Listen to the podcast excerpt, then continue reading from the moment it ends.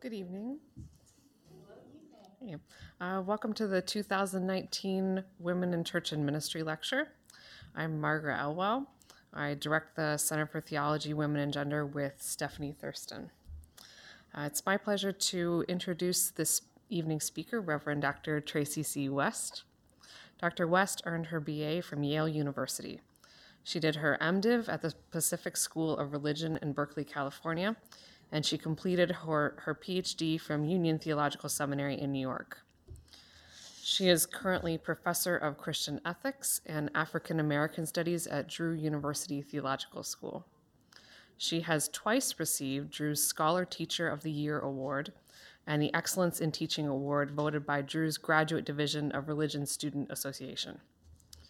Dr. West is the author of Solidarity and Defiant Spirituality Africana Lessons on Religion, Racism, and Ending Gender Violence, Disruptive Christian Ethics When Racism and Women's Lives Matter, and Wounds of the Spirit Black Women, Violence, and Resistance Ethics. She is the editor of Our Family Values Same Sex Marriage and Religion. Dr. West has also published many articles and book chapters on sexual, gender, and racial justice, on gender based intimate violence, and on clergy ethics, and she has served on several editorial boards, including the Journal for the Society of Christian Ethics, and is co editor of the Journal of Feminist Studies in Religion. Dr. West is an ordained elder in the New York Annual Conference of the United Methodist Church. She has participated in United Methodists of Color for a Fully Inclusive Church and was a recipient of the UMC New York Annual Conference Methodist Federation for Social Action's Gwen and C. Dale White Social Justice Award. She testified before the New, York, the New Jersey state legislature in support of marriage equality, protested on behalf of LGBTQ equality at the General Conference of the United Methodist Church, was interviewed in the documentary on violence against black women entitled No, and received Auburn Seminary's inaugural Walter Wink Scholar Activist Award. The title of tonight's lecture is Solidarity and Defiant Spirituality Africana Lessons on Ending Gender Violence. So please join me in welcoming Reverend Dr. West.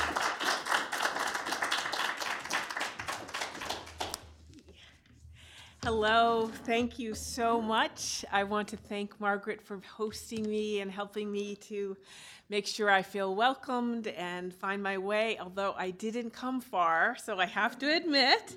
Um, I'm just complaining about traffic on 206, not about air travel. Um, so it is a pleasure to be here with you. I have, I'm going to reflect on um, my latest book project, uh, Solidarity and Defiant Spirituality. So I'm going to say um, a little bit about about the process. So if you will just stay with me on how, I want to emphasize the how approach of this kind of work, a little bit about history and some of our current contexts in politics and church, and then I want to read an excerpt from the text. So uh, I will see how we do in terms of uh, time. If, if, if it's getting long, I'll just sort of stop and make sure we have time for um, some interaction.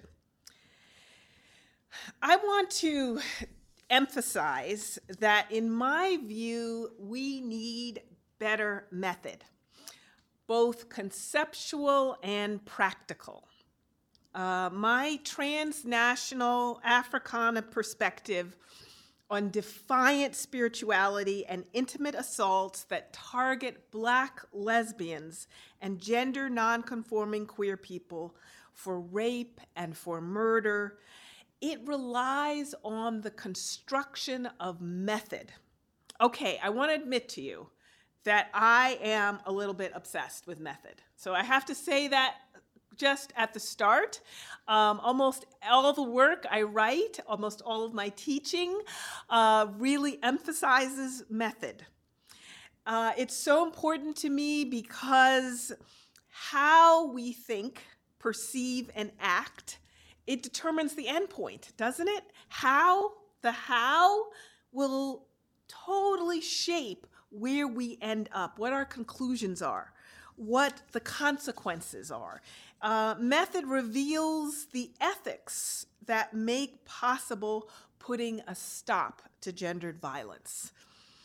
When I reference uh, my transnational Africana perspective, and I mention gender based violence in Africa and South America, I worry that Christian leaders, maybe not any of the Christian leaders in this room, but I worry that some, well, most Christian leaders, maybe some Christian leaders on this cam- on this Princeton campus will immediately become focused on the need for a mission project. We need a mission project to those places in Africa and South America, over there where the violence occurs. And that's precisely the method that I reject. US based Christians, um, for too many of us, coloniality and a rigid bi-gendered heteropatriarchal norm, those are interchangeable, indistinguishable for most of us with Christianity. It's so often all that we know, and in some places, all that we study. We have to study Augustinian's heteropatriarchal understanding, right? A little bit, a few people, you hear that here just a bit. We have to. That has to set our agenda. Um, and so when we understand those ideas, those perspectives, as ordering our way of understanding Christianity, the most accessible or imaginable Africana approach to homophobic intimate assaults or to the sexual exploitation of girls is one that is dripping with paternalism. One that has a complete absence of United States American cultural self awareness and cultural self critique. And I think we need a better method than that.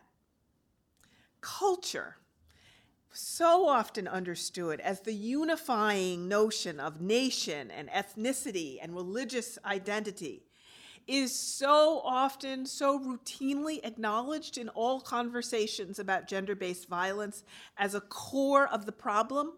Whenever there's a discussion about gender based violence, inevitably there's a reference to culture but culture, especially in global conversations, as um, anthropologist Sally Engle Merry describes, quote, has the whiff of the notion of the primitive, unquote. There's an assumption that, quote, culture more often describes the developing world than the developed one, unquote, right? There they have a problem with culture is often the ways in which we reference these over these places abroad such as the places Af- such places such as africa or south america which is where um, I, I did my primary work. So within the dominant mindset of white settler states such as the united states and canada only certain populations are regarded as mired in a cultural trap of replicating religious and racial and ethnic and tribal traditions and customs of the past that reinforce violence against girls and against women and against gender nonconforming members of the community. Those groups are usually assumed to be racialized. Read non white, right? The racialized people are usually de- seen as the non white people from the global south or migrants from the global south to the United States and uh, other global north states, uh, descendants of African slaves, they are assumed to be in need of help. Yes, I'm, I'm glancing over Dr. Day, who is one of my um, mentors in thinking about the ways in which Christian ethics makes these kinds of parochial, raced, right, raced assumptions uh, and also gendered assumptions, and the ways in which certain lives, uh, women's lives, black women's lives, get written out or get written in as objects. And, and so this cultural understanding is especially, especially dominant in the ways in which we talk about gender based violence. Uh, and and and the kind of erasure that U.S. cultural patterns of gender-based violence. Um, one example that that I know you know well, but I like to cite, um, even though I know you know well, of is is um, the cultural pattern in our own history. Um, so Thomas Jefferson, uh, the colonial leader. Uh, known, excuse me, known as an anti-colonial leader, excuse me, and third president of the United States, and known and taught for his 1776 elegant Declaration of Independence. We hold these truths to be self-evident that all men are created equal, that they are endowed by their Creator with certain inalienable light, rights, that among these are life, liberty, and the pursuit of happiness. And how this fact of his writing those elegant lines and his role in founding the nation and the values that founded the nation is so often not taught alongside of his rape of his 14 year old slave, Sally Hemings. The fact that Jeff- Jefferson was about age 40 and was a child rapist of his slave has come to be regarded as an ordinary occurrence that reflects normalized sexual relations for so many white male slave, slave holders within historical context. It disappears within the broader narrative that culturally heralds his foundational language about human freedom and equality that are endowed by our Creator. Uh, and, and note that religious language and that sort of divine imprimatur on the rape tolerance, right? The ways in which that erasure takes place of the rape of Sally Hemings. And so, no matter what your racial origin or your national origin, when your family came to this country, uh, what you claim as your religious identity, we all US Americans inherit this morally um, this morally um, hypocritical legacy um, that valorizes this kind of child rape and and and it this child rapist as we say he found our nation primarily on these understandings of equality. Now, in contrast, to this kind of normalization and erasure of gender violence as part of US culture, my, I want to posit, or I have posited in my most recent work, my encounters with Africana women activist leaders as who were located in Africa and South America as resources for valuable knowledge that we need here in the United States as we too confront the problem of religiously and racially bolstered patterns of gender violence. Historically, racially and religiously bolstered patterns of gendered violence. Now, I'm not, I haven't done um, the usual portrait of an ethnographic um, uh, ethnographic portrait or description of the other in which I separate myself. Uh, in fact, I really emphasize the dynamics of intercultural learning and intercultural transnational encounter. And in the encounter, in those encounters, they hold lessons about decolonizing anti violence work and the possibilities for solidarity. And I want to just emphasize that those lessons include emotional and embodied elements. Um, as, as black feminist ethnographer and performance theorist Soyini Madison states in her implementation of this kind of method, she says, it's this kind of analysis must, quote, embrace the emotions and sensuality. Now, of course, of course, I have to admit that we're not just talking about a historical, the ways in which history is imbibed by our contemporary audience. and our contemporary sensibilities, not just an audience out there, but, but the ways in which we imbibe history, uh, such as the Jefferson history. But the current political and social and religious ethos militates against your openness to this kind of Africana method. I know that it doesn't make sense to a lot of you. I know that as I stand here, that some of it it seems a bit foolish in this current environment. We have a popular president of the United States, right? The polls, uh, they range 40%, maybe as much as 50% of likely voters approve of our current president, Mr. Trump who reportedly in 2018, in a conversation with the highest levels of national leaders and senators from across both major par- political parties, he was at a meeting with those senators about U.S. immigration and migrant policies.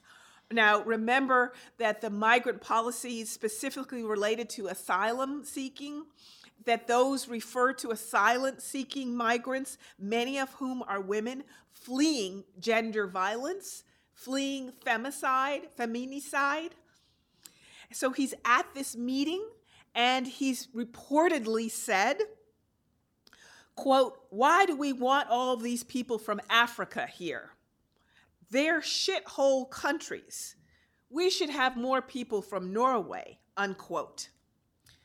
Or we have the recent example, that was in 2018, the more recent example of a few months ago of the president's former attorney, Michael Cohen, testifying before Congress in 2019 and reportedly saying, describing Mr. Trump's statements about black voters in the US as stupid and and about and Cohen reports that Cohen asked uh, Cohen reports that Mr. Trump asked him, could he name any country run by a black person that was not a shithole?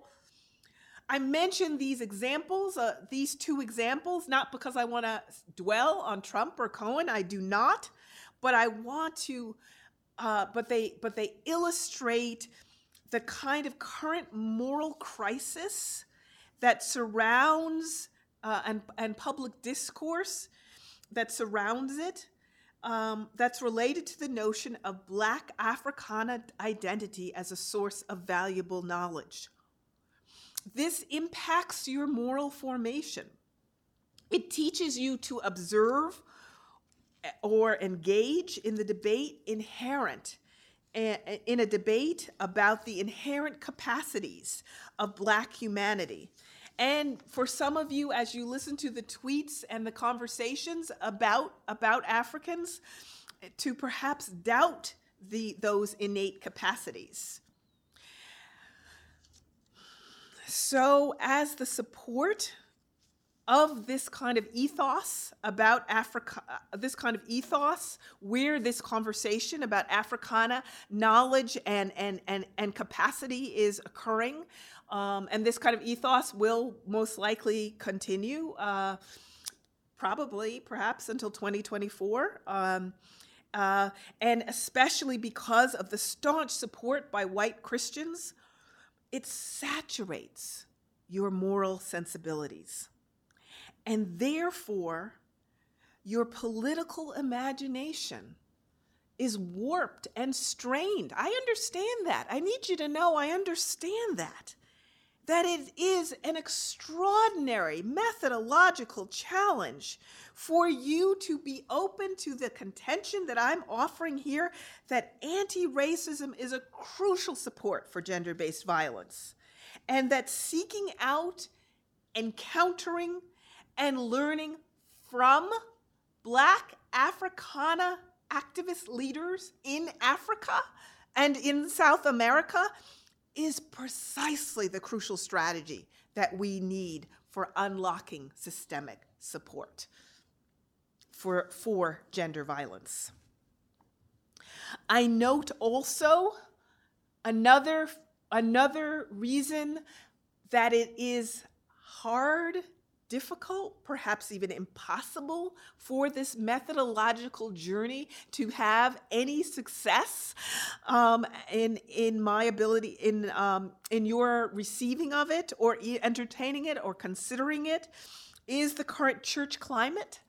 I, I have to name my church climate with which I'm most familiar with. I'm a United Methodist.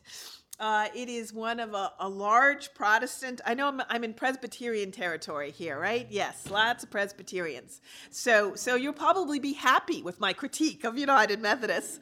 Um, but I, but I cannot help but note it is a large Protestant denomination. It boasts political elites from uh, Hillary Clinton, Secretary of State, former Secretary of State Hillary Clinton, to former Attorney General uh, Jeff Sessions. Um, and when I bring up Jeff Sessions, I have to also note here remember, um, because he also illustrates this point about the ways in which racism and religion collaborate. Remember, Jeff Sessions made a formal appeal to Christian scriptures. Remember when he when he initiated the zero tolerance policy that resulted in the caging of migrants and the separation of families? He quoted, do you remember what scripture he quoted? Romans 12. Yes, Romans. And and he personally as part of the policies that he initiated uh, in the treatment of asylum seekers. He personally intervened in a domestic violence asylum seeking uh, uh, case of an El Salvadoran woman, deliberately drawing attention to his policy of changing the criteria for asylum seekers that in order to exempt domestic violence as a criteria, as well as gang violence as a criteria for asylum. And that kind of policy illustrates the mutually supportive relationship between anti brown racism and indifference to women's pleas for protection from intimate violence that is part of the culture of current US policy. I'm not just talking about discourse, I'm talking about policy in its expression of state moral expressed through state morality. Uh, the policy expresses this kind of state morality that is completely intertwined with dominant Christianity. But I return to the recent victory in the in the United Methodist Church um, that made the headlines. Uh, it it it made the front page of the New York Times. Uh, the victory of uh, heterosexual superiority and the maintenance of a uh, bi-gendered gender expression as the primary gatekeeping criteria for ordination as well as for pastoral care for couples seeking marriage in their own churches. And remember that when heterosexuality is the primary criteria for what a, a moral, intimate marital relationship consists of, that is tacit, tacit permission for heterosexual marital rape and sexual coercion uh, in marital relationships, which is an ongoing and too little discussed aspect of uh, gender based violence, which, with which uh, heterosexual married women uh, have to, um, in, in certain circumstances, contend. And in the United Methodist Church, our, um, African churches after this victory uh, occurred, African uh, churches, uh, delegates from African churches were the largest uh, delegates, uh, the, the largest uh, groups of delegates among the United Methodist global delegates who voted overwhelmingly for the new harsh enforcement policies that efficiently and expeditiously eject anyone from the denomination who disagrees with the heterosexist policies. Um, and, and so, for many liberal Methodists, including LGBTQ Methodists and their allies, Africans are seen as the problem in generating the heterosexist uh, kind of promotion of discrimination and, and support for, for hate that results from that kind of discrimination. And, uh, and for conservatives, Um, um, the Africans are viewed as the most useful for aiding them in retaining this kind of heterosexual power and control um, that the US conservatives have held on to since they voted it in in 1972. So, whether you are a Methodist or a non Methodist, uh, this is an influential, large Protestant Christian group uh, that relies, um, so therefore, an approach such as mine that relies upon encounters with activist leaders in Africa, particularly gender nonconforming black lesbian leaders, uh, um, and it puts those encounters at the center, that may invoke dubiousness. That may invoke skepticism. But I would argue that that skepticism uh, underscores the power of method, the power of the method in particular that I am arguing aids in breaking up our tolerance for the ongoing problem of gender violence, that aids in really undermining the expectations of the usual approaches of US exceptionalism, the usual understandings in dominant Christianity of inequality that breeds and mirrors the violence and assault, the manipulation games of power and control that perpetrators and abusers play. I give you an example of uh, a uh, you know currently in the U.S. alarming rates of uh, murders of trans women of color have increased. Murders of trans women of color have increased with uh, an alarming rate in the recent years. Um, the uh, Human Rights Campaign uh, did a report on anti transgender violence here in the United States. And one of its uh, case study illustration examples uh, described how Poppy Edwards, a black transgender woman from Kentucky, was killed by an alleged perpetrator, Henry Gleaves, who, according to Poppy's friends, shot and killed her after he became angry when Edwards told him that she was transgender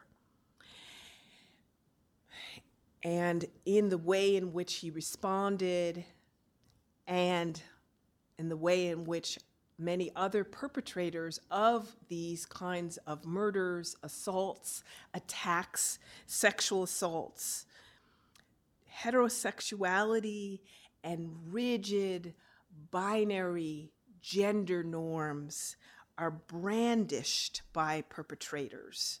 They're brandished as an understanding of what is consi- of what is considered an inherent virtuousness in heterosexuality, in this kind of fundamental status of being heterosexual and conforming to binary gender norms and, and an understanding that there's an inherent virtuousness that's completely unrelated to how that heterosexuality, how those gender norms are lived out. This moral hypocrisy is echoed off of Christian claims about love for neighbor. Christians, I think, so frustrating, so frustratingly to me as a Christian ethicist, constantly, relentlessly make this claim about how love for neighbor is their moral core. Christians claim it in songs, in prayers, in how they preach, in what they teach in Sunday schools but they do so schooling Christians in this kind of duplicity and hypocrisy because they do so denying the reality of gender based violence and inequality that is and spiritual abuse that's interwoven, that's a part of Christian practices of Christian love. Of uh, that's a part of the ways in which supposedly a, a pastor who asks the uh, the youth pastor who asks the teenage girl to stop on the side of the road and to um, sexually pleasure his genitals will say uh, in a public space, I love my youth group. I love my ministry. I love my people, right? Parents who put their children, their lesbian and gay and bisexual and queer and gender nonconforming children out on the street, often into the hands of sexual predators, will have said from the time the child was at birth, I love my child. And the notion of Christian love that Christians teach embedded in that notion is this duplicity because the chal- it is not challenged. That notion of love is not challenged in the ways in which violence and support for violence is part of the love that people are claiming. It's part of it in their practices of hate. Um, so it makes uh, it makes for this kind of despicable way in which uh, we we um, reflect the abuser and the perpetrator and the games that perpetrators often play. So, whether it is in the utility of references to Africans at the center of the migration and immigration debates that are now playing such a pivotal role in US politics, or the utility of the role of Africans in uh, alignments of the US religious right within. Uh, within churches such as the United Methodist, but not exclusively within the United Methodist, the religious right, uh, within Presbyterian, within even UCC, congregational, within uh, Catholicism, within traditions across uh, Christianity. Uh, it seems to me to be evident that a decolonial method, a confrontation of coloniality, is crucial, is crucial now more than ever for constructing a transnational systemic approach to derailing the gender based violence. Racism also needs attention because of its intragroup functions. I just want to briefly at least mention the ways in which racism can encourage and and uh, can encourage communities of color, uh, it, it, particularly in some of my work, um, I emphasize the ways in which it can encourage a pattern of gendered assertions from some Black community leaders about the Black community's unifying priority to protect Black men from the racist violence of police and harassment. And it can be a way in which anti racist activities of leaders, uh, uh, of some leaders, can identify black men as the primary targets uh, of white racism. And this enables a kind of sacrifice of activist attention to black men's intimate violence toward black women. And uh, can, even family members, uh, as uh, pastoral care scholar Stephanie Crumpton argues in her work, um, womanist pastoral care scholar uh, argues even family members and counselors can caution we don't get help from outsiders within black communities to maintain a private sphere that that uh, is seen as a way of she- uh, offering a shielding boundary that is a respite from the control and scrutiny of whites. Sometimes Black communal, racial, and, and Christian religious interests can combine in a much more aggressive way of targeting uh, gender violence. Um, um, can be a can be a much more aggressive uh, gender violence supporting tactic. Um, I don't know if any of you remember that there was a great struggle over hate crime legislation in 2007 and 2008, and a group of black pastors uh, uh, took out a full page ad of USA Today um, where they were arguing against the inclusion of LGBTQ sexual orientation, um, protection for LGBT. Uh, for lesbian, gay, bisexual, transgender, and queer members of our communities. Um, they were opposed to the inclusion of um, protections uh, against hate crimes. Um, and in their ad, they named it misguided compassion. Uh, so I want to say we need a method that breaks through the denial and outright lies that hide our nation's cultural, systemic commitments to violence tolerance and instead embrace a decolonial, transnational solidarity with activist leaders working who work in local as well as um, uh, nationally on dismantling the systemic racial and religious collaboration that supports gender violence. And I would suggest we do so mining multiple forms of political spirituality. Sometimes, and in my work, deliberately decentering Christianity in that uh, mining of uh, multiple forms of political spirituality, and engaging in strategic practices of creating change. And I want to give you an example and just read you one example. Uh, uh, I'll read you two examples from my text um, as I conclude here. Uh, so, this text, I am in South Africa and specifically in Cape Town, uh, and I am I am at a uh, an organization called Free Gender, and that's the the name of their the group, and it is a group of Black, lesbian, and uh, gender uh, non-conforming uh, lesbians who uh, gather together um, in a a community. Um, and in, I'm in the community space in Khayelitsha, and um, they specifically um, they live under the conditions of being terrorized by the threat of gang rape and murder. And uh, the, they create free gender space. And um, the, in their creation of free gender space they create defiant spirituality. So i'm just going to read a, a section here from this text, from my text.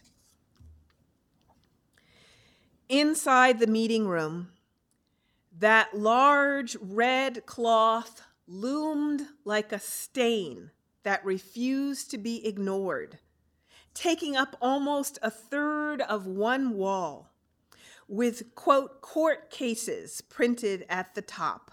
There was a list of numbers and letters handwritten in a black marker that covered most of the cloth. The, the numbers referenced uh, circumstances, uh, several of the numbers identified circumstances of uh, the, the incidents. Uh, so I, I have this list, and I'm just, it says rape, rape, rape, rape, murder, murder, suicide, murder, assault. An ominously empty red space of fabric was left below the last notation on the list. As the possibility entered my mind that more cases could be inserted in that space, I guiltily rushed it away, as if my thoughts could invite such tragedies. The cloth linked differing types of violence together as it bore witness to the community's costs and losses. Acknowledgement of the suicides, assaults, murders, and rapes on the red cloth seemed to constitute a spirituality a politicized collective grieving. It claimed the space to grieve and the impetus to pursue justice in the courts. The cloth marked the group's timeless allegiance to the lives of the victimized black lesbians, confirming a spiritual and political tether that defied the final ending their torturers had sought. The spirituality generated a defiant continuity, that is, a refusal to accept neither the final breach in the mystery of death by murder or suicide, nor the perpetrator's last word to survivors in that psychic theft that accompanied the brutality and bodily invasion of the assaults. Feminist theorist Judith Butler writes about the immorality of state violence and torture that consigned others to a status of unworthiness to be grieved, explaining, quote, grievability is a presupposition for the life that matters. Without grievability, there is no, or rather, there is something living that is other than life, unquote. In that free gender space, the losses of black lesbians victimized by violence were countered by the regard accorded them in ongoing collective grieving. The spiritual devi- defiance this regard produced had to be characterized by vehement insistence on the moral irreducibility of black queer existence in all spaces and throughout all time. This form of intervention on the meaning of space and time was particularly crucial in the aftermath of violence intended to fe- send a threatening communal message about the reducibility of black lesbian humanity to objects vulnerable to attacks at any moment. Skipping a few sentences. Several of the free gender members were energetic young adults, young adults who appeared to be 20 or 30 years old. Some were Christian, some were not. Free Gender members started us off with singing. The unique, the unique sound of South African a cappella harmony filled the room. They sang, We glorify your name, with the melodious wail of the lead voice followed by an echo response by the other singers. We glorify, we glorify your name. They sang in English, then in Xhosa, and then in English again. With a slow, steady tempo, the tune slid up and down the scale in a heart wrenching choral invocation of sacred spirit. The naked beauty of their voices enveloped the room, gripped me, and held me. The comfort their voices offered coexisted alongside my captivity to that red cloth hanging with its black handwritten numbers and letters. I swayed to the music, tried to sing with them, and swallowed tears before they were seen. Um, I'm skipping and I'm just giving an example of uh, the ways in which, when I was there, I also spoke about the death of. Teenager here in New Jersey. So I referenced um, um, Sakia Gunn and the ways in which the transformation of public space occurred um, at the funeral for Sakia Gunn. And uh, the uh, transformation of public space occurred uh, in the US um, with the leadership of a uh, predominantly of a uh, predominantly LGBTQ um, Unity Fellowship Church movement and uh, a church based in Newark, Liberation and Truth. Um, so, uh, in the city of Newark, Sakia, 15 year old African American lesbian, her preferred self presentation of baggy jeans and double X white t shirts and a closely cropped afro marked her queerness as quote, ag, unquote. Uh, two adult males accosted Sakia. Uh, she was with her teenage friends standing on the street corner. Um, an older black male uh, propositioned them. She let them know that she and her friends were um, all lesbians. They were not interested in dating men, and um, a struggle ensued, and one of the men stabbed Sakia to death. Uh, U.S. black feminist theorist uh, Zenzoli, Zenzele uh, Isoke described the tense atmosphere at the funeral of Sakia uh, in the space between police and the um, angry group of queer teenage youth. Um, there was a heavy police presence, and um, there was tremendous tension.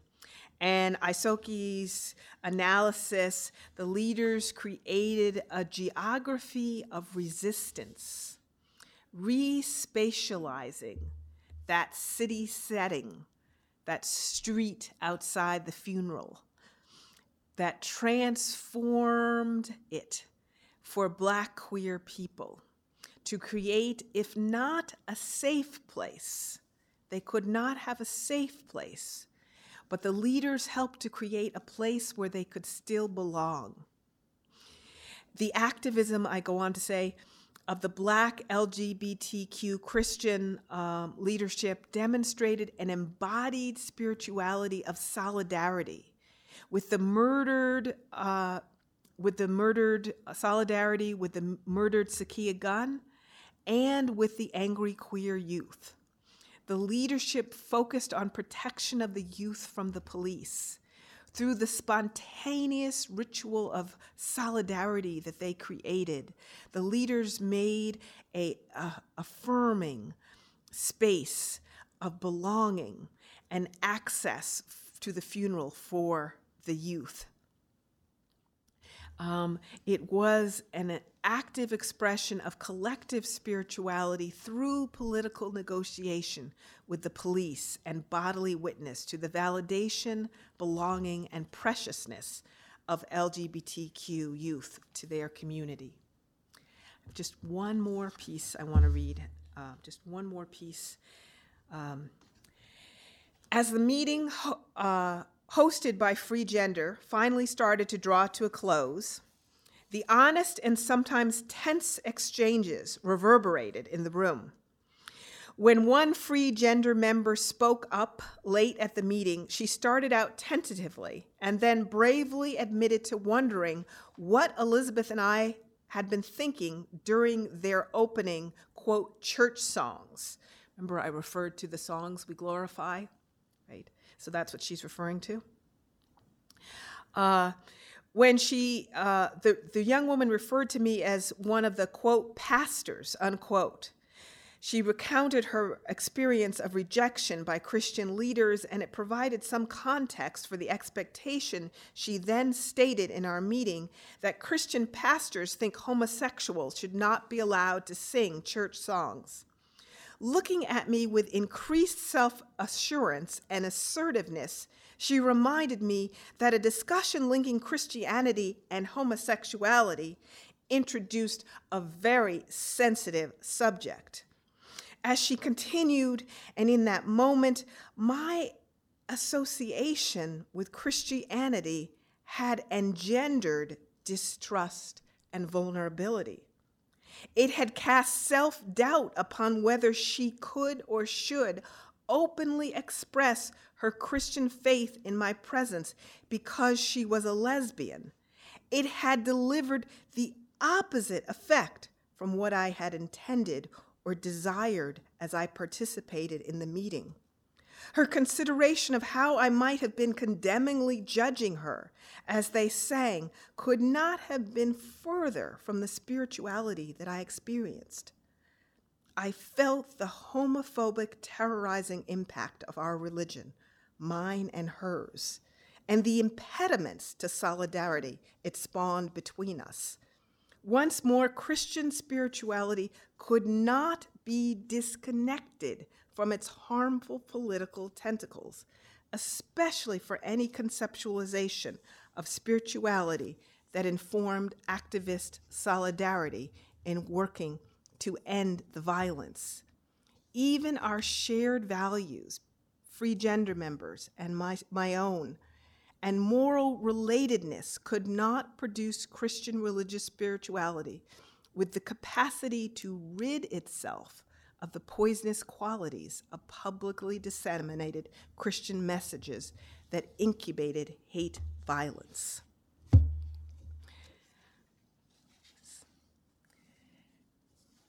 And so I think we need method.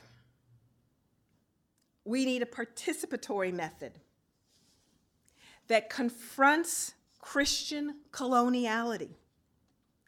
The Christian coloniality that adheres to our moral sensibilities, the moral sensibilities that structure space even as we are trying to be defiant.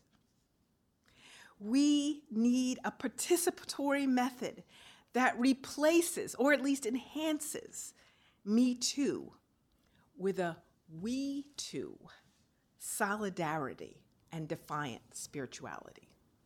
Thank you.